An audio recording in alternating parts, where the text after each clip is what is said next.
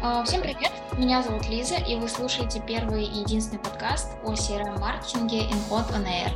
InCode — это платформа для автоматизации маркетинга. Мы помогаем клиентам удерживать своих клиентов и зарабатывать больше денег. Сегодня у нас в гостях э, в нашей рубрике «Люди из CRM-маркетинга» директор по маркетингу Action Digital School э, Дима Подольский. Дима, привет! Привет! Хочу с тобой сегодня поговорить про то, как устроена твоя жизнь около работы и немного поговорить про саму работу, э, как устроены там твои процессы, либо какие-то правила, либо в целом как ты работаешь. Давай э, знакомиться и начнем с того, что как бы ты сам себя представил. Вот, э... а, да, да, да, давай, наверное, попробуем себя представить. Э, я никогда себя не считал, наверное, классическим директором по маркетингу. Я такой э, человек, который организует классную командную работу. Вот, и в целом э, я себя считаю небольшим организатором в разных вещах и в хобби, и в личной жизни, и на работе, и вот как бы как, как, как-то так. Mm-hmm. Вот, вообще, вообще последние много лет я работаю директором по маркетингу в разных стартап-проектах. Обычно меня берут на неклассические задачи. Это либо кризис-менеджмент, либо э, всякие сложные задачи, которые обычно никто не берется делать с высокой зоной ответственности. Вот, а до этого я занимался много коммуникациями и, собственно, пришел из CRM э, в руководство. Смотри, ты сказал, что э, берут тебя на нетипичные задачи. А, это тоже связано с стартапами как раз. А, у меня вот есть такой как раз вопрос. Э, интересно, что а, в этом тебя привлекает? То есть, э, что интересней сделать? Решить какую-то задачу или же попробовать себя в какой-то экстремальной ситуации? Тут, наверное, история двух плоскостях. С одной стороны, мне нравится э, то, что никто не делал. Это такое, значит, внутренняя какая-то личная амбиция. Вот никто не делал, а я смогу. Это как на Эльбрус подняться. Я, кстати, тоже поднимался, наверное, э, примерно с такими же мыслями. Очень классно делать что-то, что либо никто не делает, либо делает очень мало людей. Это позволяет почувствовать себя как-то по-особенному.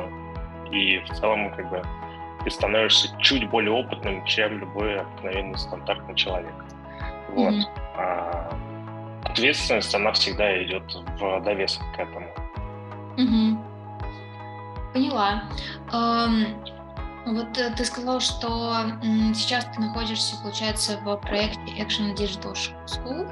Э, вот хотела немного про него поговорить. Э, есть ли там у тебя какая-то команда уже, да, или это только образуется? Э, как сейчас вот устроена твоя работа в этом проекте? Action Digital School, да, это прям совсем молодой проект, ему меньше полугода, но первое, с чего, собственно, как мы начинаем, мы собрали команду людей, которые должны заниматься э, основными вещами. У меня в команде есть CRM-щик, SMM-щик, есть э, главред, который занимается написанием статей, mm-hmm. есть дизайн, дизайнер и копирайтер, и есть операционный менеджер, позволяет а, заниматься операционкой, чтобы я, собственно, не сводил все свои задачи до там, отрисовки баннерочка, правки текста и прочего. Как бы. mm-hmm. Моя задача больше создавать общую картину и делать так, чтобы как бы, работа была э, системная и э, больше про эксперименты, про проверку mm-hmm. гипотез. Вот. Но у нас почему есть, например, в команде там CRM-щик, э, в первую очередь, наверное, главред, потому что мы являемся дочкой большой компании, у которой есть база клиентов, с которой мы, собственно, стартовали. Такая донорская организация, которая позволяет нам оттестировать на текущей аудитории всякие болевые точки. Ну, собственно, как у практически любой компании есть э, та, такой большой родитель. Там, у Skillbox, mm-hmm. там, ВК, у Практикума Яндекс, у нас компания Актион, которая mm-hmm. занимается нашими профильными клиентами. Mm-hmm. Вот. Слушай, но вот работа в стартапе это всегда такие очень большие, мне кажется, переработки в плане времени, а, потому что все как раз еще пока не налажено, какие-то процессы только там начинают а, работать более там структурированно и так далее. Вот сколько ты работаешь э, часов в день? Помню, ты еще говорил, что для тебя работа это в принципе как хобби. Вот а, интересно, как вот ты здесь балансируешь между работой и вот э, отдыхом, да, или в целом личной жизнью? Uh-huh. А, ну, тут, наверное, история такая, что в целом, как бы для меня маркетинг, то, чем я занимаюсь, само по себе является хобби, поэтому я не встаю утром как на завод, а, там, и не жду, когда там 6 вечера наступит. Вот. И в целом, как бы заниматься делом, кажется, это вот как раз а, то, что позволяет с горящими глазами там, работать и по 12, не знаю, там, по 20 часов подряд, в зависимости от э, нужного результата. У меня была история, что когда я был директором по маркетингу Рокетбанка и был там кризисный момент, я просто четверо суток находился в офисе. Не потому что как мне за это заплатили, да, а потому что мне это нравится, для меня это был классный кейс, для меня это была э, интересная история. Я просто там четверо суток, я не замечал пролетающего времени, мне было интересно. Mm-hmm. Вот, и в целом такие вещи как для меня ну, свойственны. Я умею э, выгорать, вот, но не от того, что как бы, я там выгорел в профессии, да, а как бы а, э, я могу долго что-то делать, потому что нужно приложить сверху сильно, но потом я неделю буду лежать, э, смотреть в потолок, как бы просто мне нужно будет перезарядиться.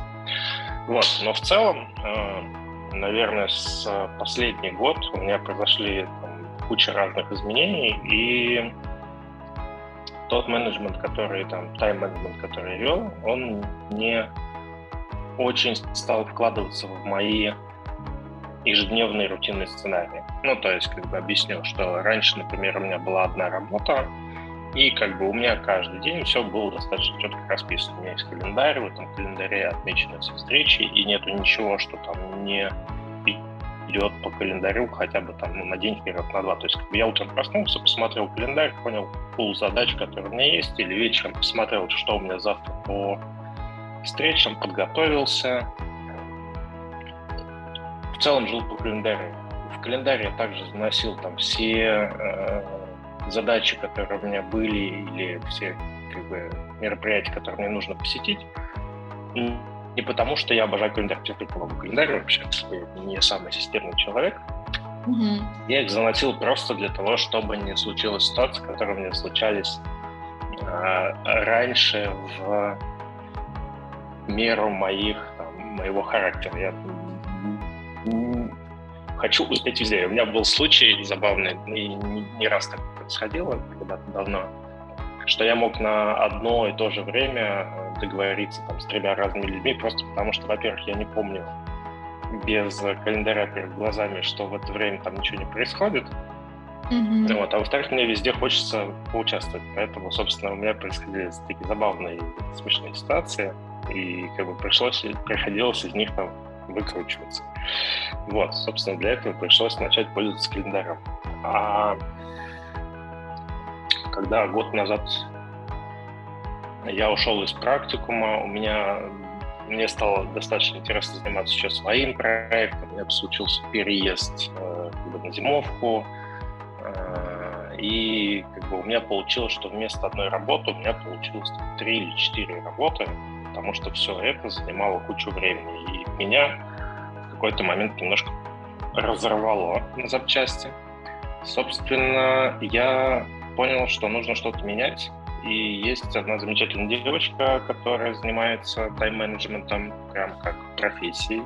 Mm-hmm. Вот. Я заказал мне консультацию, мы с ней посидели, по пообщались. На самом деле как бы мне этого хватило для того, чтобы немножко а, восстановить э, свои какие-то ритмы и ресурсы, потому что на самом деле все оказалось очень просто, очень похоже на какую-нибудь там условную диету или э, банковский счет. Вот как бы со временем примерно то же самое. У тебя есть количество э, часов, которые ты можешь потратить, как зарплату, условно, 100 тысяч рублей получаешь, ты можешь как бы потратить больше 100 тысяч рублей, тогда ты долго, все плохо. Как бы. Если ты ежемесячно потратишь больше, чем получаешь, то ты будешь в долгах, у тебя будет пение, ну, это примерно то же самое со временем. У тебя есть 40 часов в неделю, ты больше тратишь, значит, ты либо меньше отдыхаешь, либо еще что-то, как бы, и в итоге приходит к угоранию.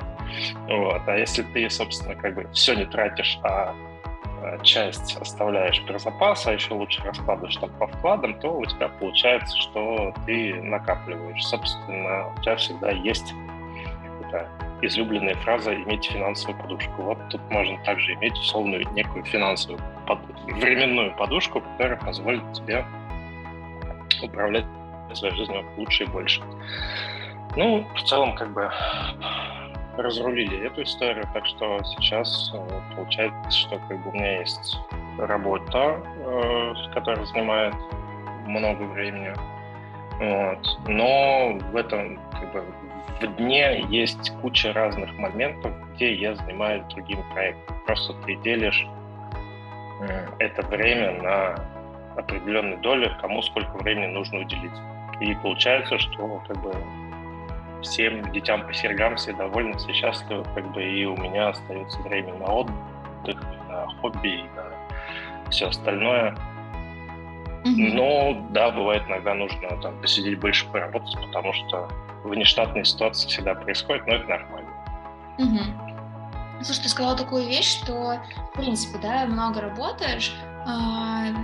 Я к чему? А, мы с тобой, да, немного говорили до нашего интервью, вот, и ты сказал, что там мне 33 года, из которых я работаю 22. Вот, в целом, да, получается, что на протяжении всей своей жизни ты достаточно много работаешь. И при этом ты сказал сейчас, что и часто выгораешь. А, вот хотела, наверное, тебя спросить, есть ли какой-то уже, может быть, рецепт, как выходить из этого состояния, потому что, ну, раз э, ты часто с этим сталкивался, наверняка уже выработался какой-то алгоритм, как с этим можно жить, как с этим можно работать, э, чтобы это постепенно проходило, да, и опять э, ты был в таком нормальном рабочем состоянии, с желанием жить и делать другие дела. Тут есть несколько, наверное, таких инструментов, которые я использую, мне помогает, но э, есть еще как это, есть э, спрос, да, есть предложение, как бы не зачастую мои э, мой запрос не отражается на рынке в моменте. Ну, э, объясню. Э, вообще, мое невыгорание строится от нескольких вещей. Так как я э, руководитель, я собираю себе команду. Если меня э, команда не драйвит, если это какие-то условные исполнители, мне достаточно-таки, ну, как-то скучно, наверное, было бы. Я всегда стараюсь брать ребят сильнее меня в каких-то скиллах. Ну, то есть, как бы, я сейчас уверен, ну, и как уже многие там года и команды подряд, что люди, которые меня окружают, которые, за которых я взял ответственность платить им зарплату и э, там, двигать какую-то стратегию, они в своих скиллах сильно лучше меня. Кто-то сильно в скиллах лучше по SMM, кто-то в CRM, хотя я много лет там занимался, да, когда кто-то в пиаре. И в целом, как бы, э, у нас идет такой взаимовыгодный обмен, где они меня учат своим сильным скиллам, я их учу скиллам, которые у меня есть. Mm-hmm. Управление и прочее.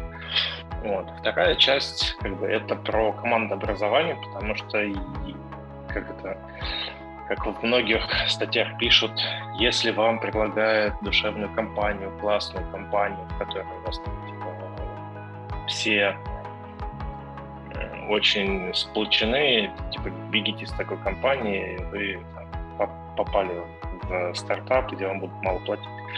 Нет, а, как бы у меня команда всегда в этом плане друг за другом горой была, и вот это вот ощущение локтя, это то, что я, наверное, научился создавать в своих командах. даже э, и в целом как бы поощрение, наверное, креативности, поощрение ответственности, потому что как бы моя, наверное, сильная сторона, которую я э, развиваю, это ответственность. Ну, то есть, как бы, типа, я отвечаю за людей, я отвечаю за бюджеты, я отвечаю за результат, который можно получить, когда там, ко мне приходит генеральный директор и говорит, Дима, нам нужно в следующем месяце заработать 1 миллиард рублей, а бюджет на маркетинг у нас сильно снизился или еще что-то, показать инвестору какую-то сверхцифру. Mm-hmm. Это для меня большая ответственность. Или там, не знаю, когда компания закрывается, и у меня остается 70 человек, которых нужно уволить, как бы моя зона ответственности сделать так, чтобы как бы люди, которые когда-то мне доверились, э, устроились на работу, как бы вышли с минимальными потерями, и компания, собственно, для них сделала там, все, что могла. Это нормально, это бывает, это нормальный опыт. Он, правда, не у всех есть. Вот. И, собственно, я в свое время там трудоустроил 70 человек из своей маркетинговой команды по разным местам. То есть, как бы это за две недели к моменту закрытия там компании основной, как бы у меня люди все были трудоустроены, кто-то получил даже более высокие должности за счет mm-hmm. каких там связей. Вот. И вот эта вот ответственность, которую я беру, а, она помогает, наверное, людям чувствовать отчасти свою вовлеченность. А, я всю жизнь был старшим братом и, собственно, как бы продолжаем быть. У меня есть команда, она же такая моя э, мои младшие братья и сестры, как это смешно бы не звучало. Вот. Я за них отвечаю, они отвечают за меня. Собственно, э, это такая отдельная штука. Вторая — это команде нужно платить столько, сколько э, они этого заслуживают. Э, такая банальная вещь. В целом, как бы, моя задача всегда была в том, чтобы как бы, человек, приходя на работу, не думал о деньгах. Ну, то есть, как бы, если ты нашел себе очень выгодно, очень дешевого сотрудника, ну, потому что, не знаю, там человек полгода просидел без денег и был уже готов на все, его mm-hmm. запала хватит достаточно ненадолго. Поэтому как бы, мы сразу с человеком проговариваем и traction вперед относительно того, сколько он будет получать, какие достижения ему нужно сделать для того, чтобы как бы эту зарплату получить. И все, человек дальше двигается, как бы до, до, достигает результата, я ему повышаю зарплату. Ну и в целом, как бы, если происходит какая-то кризисная ситуация, нужно срочно там, поднять деньги или еще что-то. Э, я стараюсь эту историю закрыть в первую очередь, потому что как бы человек, который начинает думать о не думает о работе, собственно, не креативит, в итоге это все сваливается просто в прокрастинацию и в негатив. Mm-hmm. А, так, что у нас еще было из такого важного? А. Ну смотри, был э, мой вопрос в том, как выходить из выгорания как я поняла, что в целом твой ответ, да, фокусируется как раз на команде, в том, что ты не можешь, в принципе, в нем долго находиться, потому что есть ответственность, есть люди, которые за тебя да, тоже стоят. Да, точно.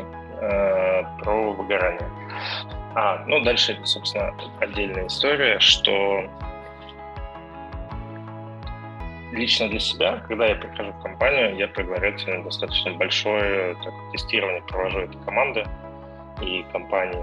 Ну, потому что, как бы, если ты идешь в проект, то для меня, например, важно, э, какую миссию я несу там, персональную, заходя в этот проект. Ну, то есть, типа, зарабатывать деньги ради денег мне не интересно. Это, как бы, есть тип людей, которые просто там, готовы что угодно делать, просто за высокую зарплату. Это немножко ну, не, не моя история, мне это один раз было интересно, но как бы через полгода я вышел из компании с э, нервным тиком, потому что я понял, что это вообще ну, что-то странное. Вот. И дальше я всю жизнь занимаюсь тем, что мне интересно, то проекты, которые интересны, собственно, как бы они зачастую, может быть, и растут от того, что как бы у меня есть интерес к проекту, мне интересно им жить, вот, тестировать, собственно, как бы больше гипотез, больше да, результатов, собственно, как бы дальше масштабировать. Вот, и как бы когда я захожу в проект, я придумаю для себя какую-то персональную миссию. когда там давно я заходил в банкинг, и мне было интересно как бы сделать так, чтобы все люди научились правильно пользоваться банковскими продуктами. Не так, чтобы компания там типа, быстро собрала кредиты с аудитории, всех закредитовала там, и просто проводила их рабов, а нет. Э, взяла собственно, на себя ответственность, научить людей пользоваться деньгами. Собственно, человек, который умеет пользоваться деньгами, остается в продукте сильно дольше, и ты на самом деле, как даже если потом на цифры посмотреть, ты можешь с него и получить сильно больше, и все от этого будут рады. То есть клиент будет рад, что а, берет продукты только то, что ему нужно, а банк будет рад, то, что у него есть стабильный доход. То, что в моменте там, получил по-быстрому и побежал дальше. Вот, для меня это достаточно важно, я не выгораю. А, и отдельный момент это, собственно, команда руководителей, с которыми я работаю и с которыми общаюсь. Тут достаточно важна честность и, наверное, отчасти менторство какое-то. Ну, раньше было, сейчас, сейчас уже сложно найти ментора, потому что зачастую как бы, люди примерно там одинакового уровня. Мне важно, чтобы команда не только подо мной, но и надо мной или там со мной была достаточно честная, чтобы мы друг друга понимали как бы и не боялись двигаться дальше. Ну, собственно, как бы есть момент, когда бизнес дорастает до какой-то точки, дальше нужно рискнуть, что-то изменив. Но зачастую бизнесу неинтересно расти дальше там, по экспоненте. То есть генеральный директор, который получает там, 20% в год э, прирост, ему все хорошо. Он говорит, ну, у меня стабильно растет бизнес, и нормально, никаких экстра действий мне не нужно. Вот, а как бы мне это становится неинтересно. Ну, то есть, как бы, типа, я уже все условно так отстроил, что этот бизнес продолжает расти потихонечку, потихонечку, потихонечку развиваться. Он и дальше так будет делать, если ему не мешать. Ну, или там что-то экстренное случится. Вот. Мне хочется сделать какой-то резкий скачок, но он зачастую сопряжен с тем, что нужно руководству потратить больше денег, а, и, собственно, как бы почувствовать некоторую небезопасность в моменте, потому что как бы, этот эксперимент может быть резонансным. Mm-hmm. Вот. И тут как бы история в том, что мы договариваемся, либо не договариваемся. Если мы не договариваемся на этот экстра скачок, ну, тогда, собственно, у меня очень быстро падает интерес к продолжению деятельности, потому что заниматься тем же самым, чем я занимаюсь, а мы все как crm понимаем, что у нас клиент, ну, как маркетологи. Э, клиент проживает у нас цикл в один месяц, ой, в, в один год, и через год все паттерны примерно повторяются. Собственно, превращаться в человека, который из года в год действует одним и тем же паттерном, просто их чуть-чуть докручивая, улучшая, ну, не очень интересно. Мне интересно пробовать новые разные комбинации. Собственно, это помогает мне приходить в новые стартапы с большим пулом проверенных гипотез угу. э, неисследованных. И, собственно, как бы в рамках одного года я могу сделать этот огромный спринт с кучей гипотез, проверяя их быстрее, качественнее. Как бы у меня вот мой процесс работы — это в формате одного года показать максимум. Вот так вот. Um, Просто поняла. То есть, получается, работа с принтами такими большими, это как раз есть э, даже, наверное, не а, попытка там, да, уйти от выгорания. В целом это такой некий образ жизни, и в какой-то момент, да, там, когда проект заканчивается, ты такой немного эм, как сказать, расслабляешься, да, э, отпускаешь работу и вот как раз находишься в таком состоянии отдыха, как я поняла. Ну, да, а, в целом так и есть. Угу. Да, у меня тогда тут такой вот вопрос возникает принципе, вот, да, ты сказал, что рано начал работать. С чего вообще начался вот твой э, карьерный путь, если так можно сказать, потому что м, наверняка ты тоже, м, не знаю, в какой-то момент как раз вот понял это уже, когда работал э, в должности директора по маркетингу. Э, с чего вообще начался путь в digital э, и как вот потом появилась такая вот история с большими спринтами и разными проектами? Это, кстати, очень смешная, наверное, тема э, относительно моей первой работы. Я в маленьком военном городе жил все детство, и интернет у нас в городе был аж с 89 -го года. Чисто там для рабочих целей. Но как бы у меня дома компьютер появился, мне было 96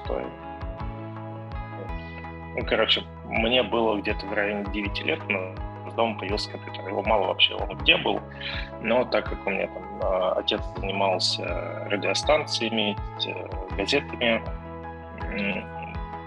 ему пришлось как бы... Не, не то, что пришлось. А, он дома появился у нас э, благодаря работе. Mm-hmm. Вот. И, собственно, как бы я начал лазить на тот момент по интернету, было интересно, но как бы интернет тогда был очень простой и понятный. И у нас появился первый городской сайт. На этом сайте, собственно, мы выкладывали новости. То, что мы, собственно, в газете у отца в редакции издавалось. Собственно, эти новости мы делали фотографию, делали текст и, собственно, э, выкладывали на сайт. Простейшая была абсолютно история, но на тот момент казалось кибернетика. Вот. И папа научил меня немножко HTML. Э, на тот момент это выглядело не так, как сейчас, там ты в шаблон закидываешь текст, просто правишь, у тебя готовый код, скопировал, выплюнул и погнал. Вот, тогда это ты открываешь блокнот, в блокнот засовываешь текст и начинаешь вручную размечать каждую э, строку, там, отступы БРшки расставляешь, там, тело письма, ну, короче, все в руках прям по-хардовому. Mm-hmm. Достаточно-таки просто оказалось мне интересно, и мне тогда, собственно, предложили заниматься тем, чтобы размещать новости на сайте mm-hmm. раз в неделю. Вот. За это я получал тысячу рублей, 500 рублей у меня забирала мама. Вот. Не помню уже за что, но вот как бы 500 рублей я получал. И это была моя первая работа. Собственно, как бы я, наверное, года два занимался размещением статей на сайте. А потом появился такой продукт под названием Dreamweaver, а, в котором, собственно, уже появился полноценный редактор, и нужно было все делать. Мне сразу стало скучно, потому что исчезло какое-то творчество во всем этом деле. Вот, и я забросил. Хотя вот если бы не забросил, наверное, сейчас бы был каким-нибудь сеньором разработки. Вот. И все. Ну, собственно, как бы после этого я начал...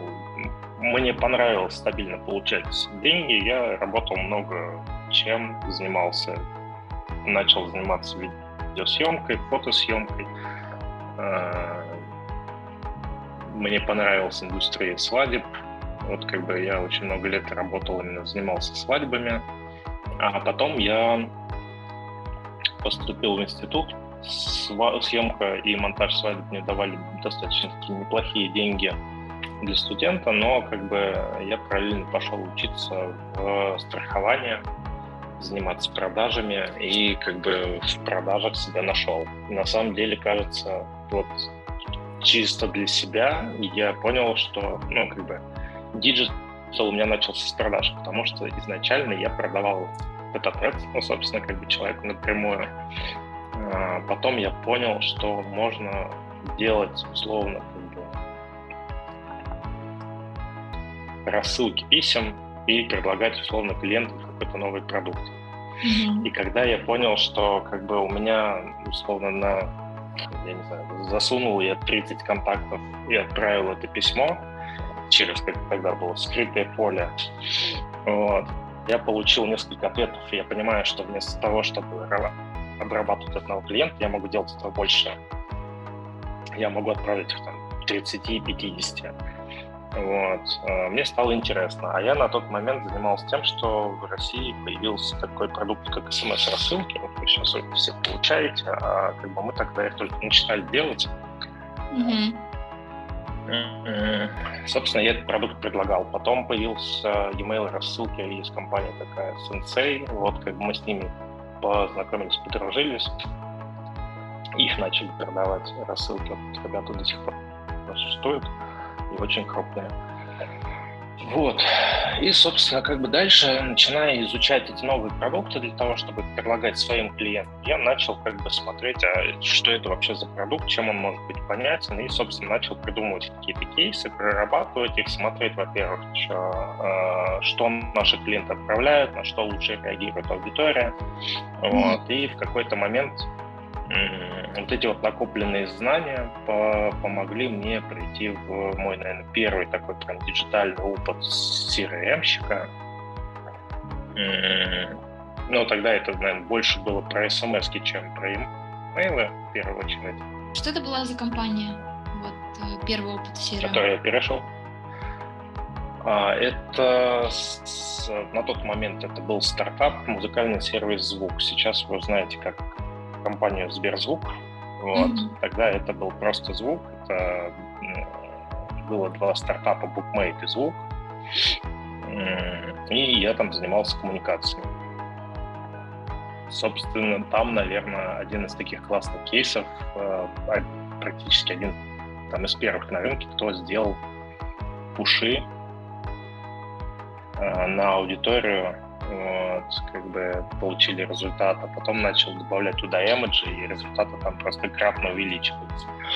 Вот. Собственно, у меня есть где-то там сохраненный э, скрин, что вот э, у меня есть пуш полностью состоящий из эмоджи, и результативность была просто колоссальная. То есть у меня там открытие было это в 20 раз больше, чем от стандартных коммуникаций. Вот. Ну, собственно, оттуда и началась, наверное, такая практическая регулярная история. Собственно, после э, того, как я там начал работать, у меня появилось много доступа к, там, к системе аналитики. У нас была классная команда ребят-аналитиков.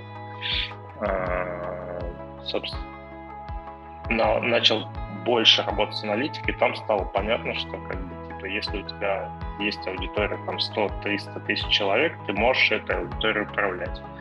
И, по сути, ты это и делаешь в рамках своих работы. Ты говоришь, какая музыка классная, идите ее послушать. Потом смотришь результат. О, там, не знаю, 100 тысяч человек, у тебя там 60 тысяч человек послушало. Mm-hmm. Ты отвечаешь отчасти за то, э, как, бы, как будет формироваться музыкальное образование человека, потому что ты получая какие-то новые, ну, то есть вот в музыкальной индустрии каждый четверг вечером появляются релизы. Э, как бы вся индустрия музыкальная в четверг выгружает. И, собственно, в пятницу утром у тебя задача всем рассказать, а какие песни вышли, а что главное, что-то подсветить. И вот это стало достаточно такой регулярной историей, когда ты начал подсвечивать через свои коммуникации какие-то классные треки. Это начали слушать. Вот. Потом у нас появились партнерки, мы начали дружить с другими компаниями, обмениваться аудиториями, я понял, что можно вообще как бы, эту аудиторию увеличивать. Ну, в целом, то, те инструменты, которые сейчас знают и работают, тогда это такие были первые шаги, как бы опыта ни у кого особо не было. Вот, это было э, прикольно. И тогда вообще как бы э, была такая, наверное, одна из первых волн запуска стартапов, а, точнее, подъем инвестиций на стартап, там давали деньги просто на, на, на лежачие камни. Вот, и это был такой очень воодушевленный рынок. Потом это повторялось несколько раз, ну, как бы было тогда прикольно. Тогда mm-hmm. были молодые, зеленые, веселые. Когда сейчас э, многие ребята, кто тогда только начинал, сейчас уже свои компании, уже э, много кто чего делает mm-hmm. на международку, большие крупные рынки. Ну вот, такие дела. Um, у тебя очень интересный подход к работе uh, в плане вот этой да, глубинной проработки и подхода вообще к, в целом к проектам. Это очень круто, мне кажется.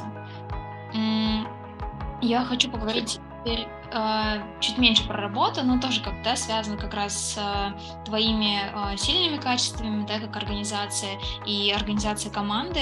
Э, ты говорил про то, что э, твое хобби это влюблять людей в город Коломну. Вот, хочу поговорить про проект «Прогульщики». Да, все так. Как вообще пришла идея его создать? На каком этапе сейчас проект? Как вообще он развивается? И какие планы есть будущем, наверное, на этот проект? Планы космические, как обычно. вообще э, прогульщики — это такая, наверное, история симбиоза моей любви к Коломне и усталости от того, что ко мне часто приезжают друзья и говорят, им поводи нас по городу. Э, так случилось, что в 2000, по-моему, у нас там 2020 году Mm-hmm. Да, по-моему, это уже был второй год ковида. Собственно, я до этого работал в таймпаде и туда еще в офис ездил, а когда вышел в Яндекс практикум, собственно, ездить в офис мне не потребовалось. Вообще, как бы, э, было очень интересно, потому что в практикуме я, наверное, получил первый опыт сбора полностью своей команды в онлайне. И mm-hmm. вот создание какой-то внутренней культуры своей команды вот только вот в таком ключе. То есть я свою команду первый раз через 8 месяцев увидел, э, влюбился в них еще больше. Э, как, бы, как мы постоянно шутим, что увидели, что у нас ноги есть помимо всего остального. Mm-hmm. Вот. Но, собственно, как бы история в том, что в Москву мне ездить перестало быть нужно, а в Коломне у нас была квартира, мы э, любим этот город. И у меня каждые выходные э, примерно одна и та же история. У меня звонят друзья, говорят, мы приедем, наши друзья приедут. Э, Дима, можешь поводить нас по городу, показать. А у меня хобби в этом плане такое, что я очень люблю город. Мне он реально понравился, когда там, 15 лет назад я туда первый раз приехал. Я там не жил, но вот там последние 8 лет мы жили уже постоянно. Я просто ездил в Москву на работу и возвращался в Коломну как такое место силы, как это модно говорить. Вот. И, собственно, я начал изучать историю Коломны, и это такой прям огромный классный пласт, э, который, ну, пласт истории, про который почему-то многие не знают. Вообще Коломна — это такая прям силиконовая долина 19 века, э, где изобреталось очень много вещей, которыми мы пользуемся сейчас — вот. Э, ну, правда, такая не силиконовая, а металлическая долина. То есть э, были такие братья Амант и Густав Струве, немецкие, русские. Ой, открыли портал в ад, конечно, я сейчас могу долго рассказывать. У нас не так много времени, поэтому... Да, короче, ребята, ребята изобрели паровоз, ребята изобрели э, трамвай в Российской империи, э, мосты, например, Петербургский вот этот литейный мост, его создали в Коломне, привезли из Коломни, собрали коломенские э, рабочие для Санкт-Петербурга. Там посетила э, очень много разных э, людей, посещал вообще такой просто очень классный кластер, который э, сам по себе являлся так, таким местом, откуда многие бизнесмены появились. А так как Коломна — это последнее место, э, где идет слияние реки Оки и Москвы, до туда могли доходить корабли, а корабли приходили там аж из Персии, привозили разные товары. Собственно, такой большой логистический хаб, в который можно было приехать, увидеть какую-то диковинку, купить ее, начать продавать и просто озолотиться. Ну, собственно, э, в Коломне купечество очень сильно развито. И для меня, как для человека, который работает в стартапах, вот все, как у нас в digital е устроено, я примерно через digital часто пытаюсь рассказать про э, какие-то вещи простым языком. Мне очень не нравится, когда люди начинают год в 1824 году, там, не знаю, купец э, ложечников, тра-та-та, и люди начинают спать. У меня это все происходит в таком ключе. Приезжают два немецких там, э, стартапера Амонт и Густав Струве и берут металл, начинают с него делать там, монопродукт. Рельсы, продукт начинает работать, они начинают придумывать к нему дополнение. Ну, короче, через вот наши текущие реальности мои друзья там и знакомые, которые понимают, о чем я говорю, я начинаю дальше рассказывать историю, э, там, не знаю, про э, первого travel-блогера, который, э, там, не знаю, в царской России появился. Это и, и, как бы, собственно, одна из вещей, почему Коломну полюбили, это, собственно, потому что он делал зарисовки Коломны, потом показывал по всему миру их, и людям настолько нравилось, что они переезжали. Вот, пожалуйста, вот travel-блогер.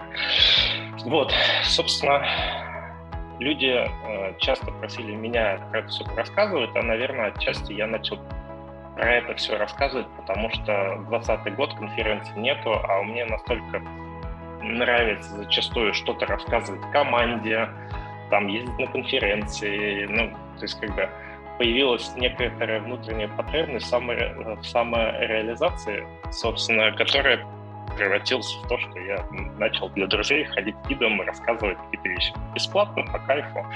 Вот.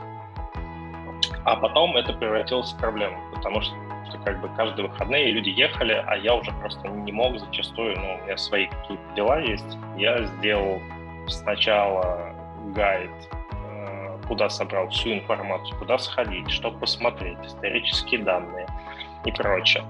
Вот. Но как бы помимо того, что люди могут просто посмотреть, посмотреть, мне хотелось, чтобы они увидели э, эту историю, там, город э, моими глазами. Собственно, проект «Прогульщики» родился ровно из того, что как бы я придумываю сценарий прогулки, а люди дальше по нему идут и примерно как бы через мой опыт узнают город. Mm-hmm. Вот. А история сделана в формате бинго. Собственно, как бы у тебя есть физический листок, такой как карта сокровищ. Ты э, его берешь, на нем есть куча разных локаций. Листок абсолютно бесплатный по городу в разных локациях. Он есть, его можно взять. Э, ты берешь листок и начинаешь проходить все точки, э, которые на нем указаны. Собственно, посещаешь разные экскурсии, посещаешь разные места, пробуешь, э, гуляешь, то есть делаешь кучу разных вещей, которые позволяют тебе узнать город. И тебе не нужно для этого иметь какого-то гида с собой. Вот. Суть проекта примерно вот такая. А, я его обкатываю на Коломне, потому что мне кажется, это прекрасный город с точки зрения проверки а, живучести бизнеса. Вот. И дальше его масштабирование. У меня сейчас как бы в проекте есть его там, продолжение типа, развития его по России на разные города. И то же самое сделать с международкой, развить его на разные страны. Для начала там на шесть столиц разных стран, mm-hmm. вот, которые я буду делать. Но это как бы планы на этот год. Слушай, а кто-то помогает в этом проекте? Там в плане, может быть, какой-то есть помощник или там друг, э, или ты пока один в этом?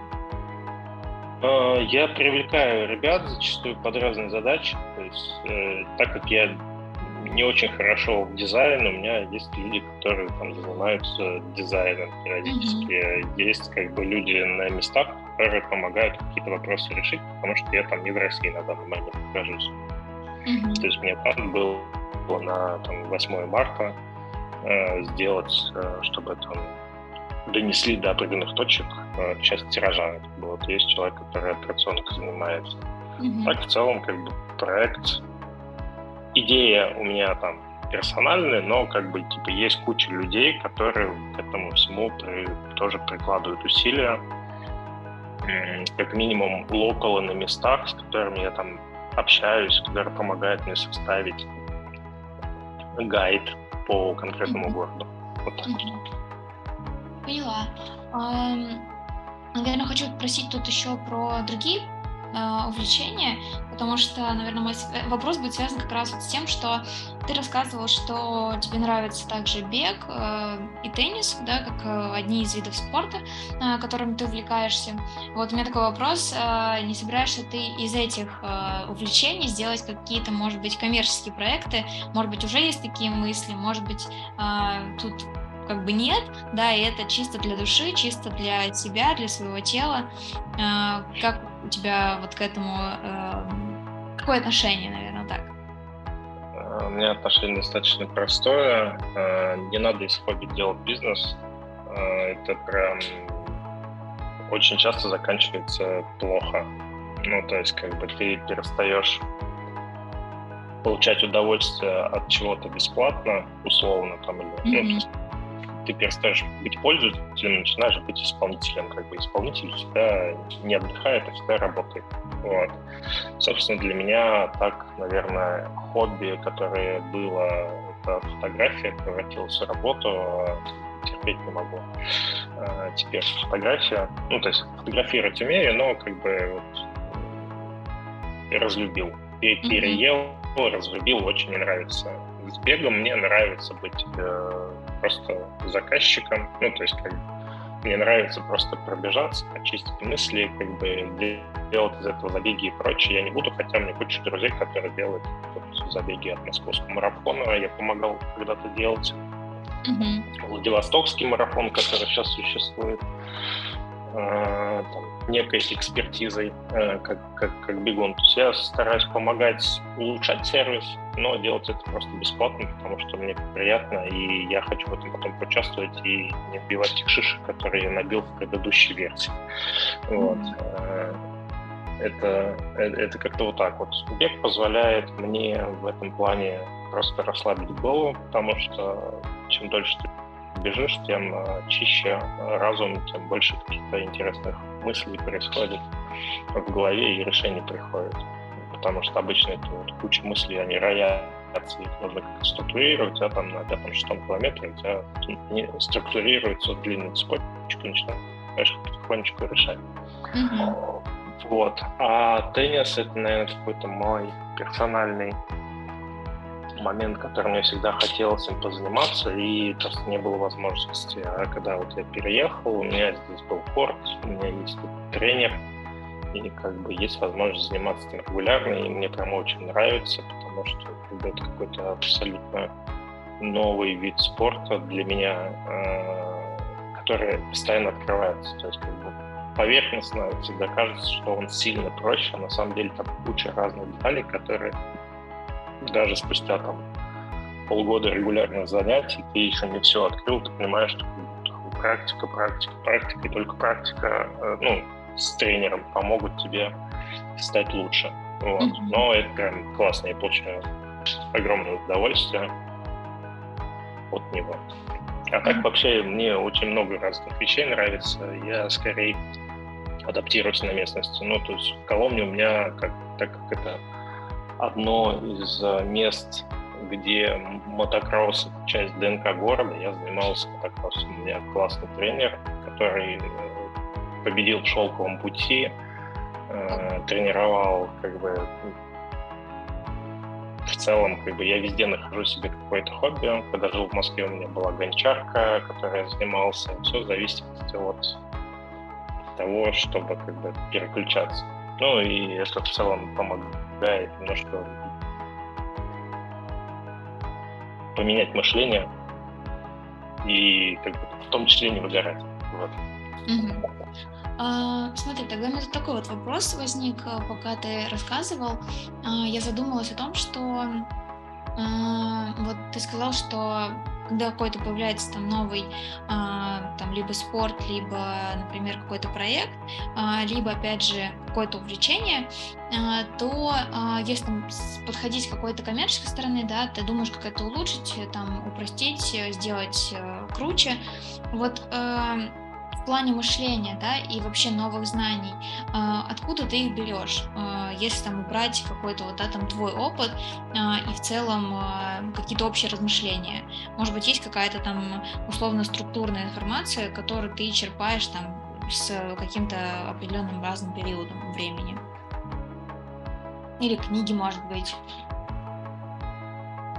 Хотелось бы сказать книги, но, наверное, больше скажу, что сериалы.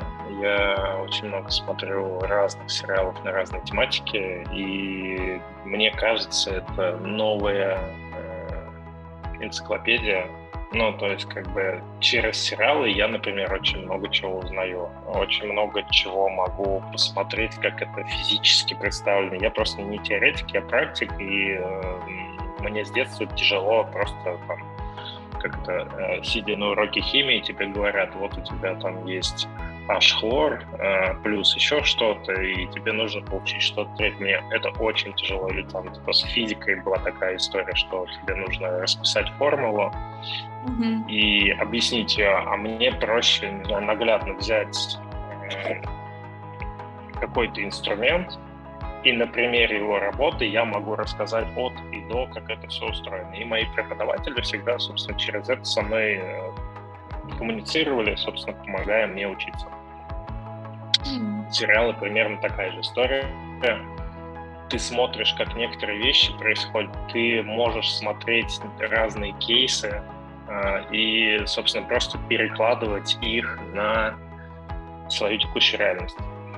Я, я развиваю в себе э, такую вещь, как метафорическое э, мышление, когда, условно, ты на основе метафор можешь что-то переложить. Ну, собственно, вот как я сегодня рассказывал, есть, например, история с э, тайм-менеджментом, да, и как бы ее можно переложить на э, диету, на там как бы финансовую часть и вот условно тайм-менеджмент. Примерно одинаковые э, скрипты, просто переменные по-другому называются. Если у тебя как бы это классная работа, ты умеешь хорошо накапливать деньги, но у тебя есть проблемы, там, не знаю, с лишним весом, ты можешь взять э, условно этот скрипт, переложить его на диету, деньги заменяются там на калории, и как бы примерно точно так же начать э, экономить. Вот, или там с тайм-менеджментом. Вот, собственно, я как бы очень часто смотрю какой-то сериал и пытаюсь понять, ну, то есть как бы зачастую нахожу нечто похожее в ситуациях и смотрю, как это решается. Э, вот это такой мой, наверное, тайный э, источник знаний. Но книги, кни, книги часто смотрю, но в целом, как бы, вот, наверное, из двух вещей э, состоит это сериалы и общение. Очень часто болтаю с кем-нибудь на разные темы, и пытаемся как бы какие-то вопросы решать. Не чисто с рабочей точки, а вот просто размышления зачастую, как это можно решить, и вот в таком симбиозе это получается сделать. Ну или с командой. Часто команда очень много чего знает и как бы э, находит все решения. А, смотри, тогда вот, может быть, э, так, в завершении э, нашей беседы можем дать какой-то топ три твоих рекомендаций в плане сериала, потому что мне интересен твой подход. А, я не так много смотрю сериалы, но я замечала за собой, что вот какие-то фильмы я начинаю прикладывать тоже на жизнь и оттуда забираю какие-то инсайты для себя. Вот. Э, и интересно, что вот с этой стороны ты можешь посоветовать, как мне, например, да, так и нашим слушателям, возможно, им тоже захочется попробовать такой подход. Вот может быть, какой-то топ-3 из того, что тебе больше всего понравилось или там произвело впечатление? Давай попробуем немножко в таком ключе. А, сейчас, наверное, топ-1 из последнего, что я посмотрел, лично для меня, это «Ради всего человечества», сериал, который сняли э, ребята Apple+. А, очень классный сериал, построенный на альтернативной реальности, где, э, собственно, про космос, про альтернативную реальность и вообще про какое-то визионерство на будущее. Mm. Я не знаю, если кто-то смотрел э, «Человек в высоком замке», где, условно, там в войне победили не там, Советский Союз, а Гитлер, вот, там альтернативные реальности показывают, как бы было, если бы было вот по-другому. Очень, очень интересный сериал, странный был. Вот. А ради всего человечества, чем интересен, примерно такая же история, э, но э, с точки зрения космической гонки, где на Луну высаживается не Нил Армстронг, а высаживается Евгений Леонов. Вот. И космическая гонка не останавливается, а наоборот только набирает обороты. И, собственно, там каждый сезон ведет развитие. Там в итоге люди не то чтобы на Луну высаживаются, там улетают очень далеко за пределы. Mm-hmm. Чем интересен сериал, помимо того, что он, а, ну, такой, показывает альтернативную точку зрения, он еще классно упакован. К нему идет куча всяких вяровских штук, где можно посмотреть, как выглядит космический корабль. А, к нему идет куча интерактива, который показывает каждой серии, о чем с точки зрения науки рассказывается в этой серии. То есть ты помимо того, что просто сериал посмотрел, у тебя еще куча дополнительных материалов, которые позволяют тебе увлекаться, узнавать больше. Но вершиной была э, классная вещь. Там в э, третьем сезоне есть момент, где там несколько кораблей летят вместе, и один из кораблей транслирует на остальных музыкальную подборку ну, потому что там, типа, условно, лететь от Луны до Венеры там полгода занимает, и вот как бы они все вместе летят, кто-то из них там прилетит первее, но вот как бы есть кто-то, кто такой ставит музыку, сделал радиостанцию свою. И Apple сделал к сериалу этот плейлист, который, собственно, был. И это такая классная упаковка, которую я, собственно, потом просто отдельно увидел, что это есть, и решил переложить это там на разные другие продукты. То есть как бы сделал там плейлист к одному из продуктов, который мы упаковали. Это помогает почувствовать какую-то причастность. То есть как mm-hmm. ты не просто посмотрел, ты еще с этим как-то взаимодействуешь. Вот сериал э, «Ради всего человечества» советую. Mm-hmm. А, есть отдельный жанр сериалов, где все примерно повторяется. Ну, условно, мы берем Доктора Хауса или там, не знаю, Скорая помощь. Вообще, очень круто взять какой-то сериал, где идет экстренная медицинская помощь, потому что это позволяет э, посмотреть, как люди должны работать в быстром режиме. Вот очень круто, например, это показывает сериал «Скорая помощь», который очень старый, но там 16 сезонов. Mm-hmm. Там каждый день происходит одно и то же. Но как бы все случаи не классические, разные, то есть там постоянно что-то меняется, и на самом деле это очень хорошо позволяет посмотреть вообще, что одно, одни и то же действие можно решать разными путями, разные люди приходят, меняются, как бы решают их по-разному, и в целом, ну, как бы очень интересно с точки зрения того, что как бы в целом скрипт один и тот же, вариаций решений много. Это, наверное, просто как рекомендация, какое направление посмотреть. Э, вот как бы можно скорую помощь посмотреть доктора Хауса или там еще что-то. И, наверное, третий сериал, который для меня является наверное, таким ключевым, это «Форс-мажоры». Ну, мне кажется, его все смотрели.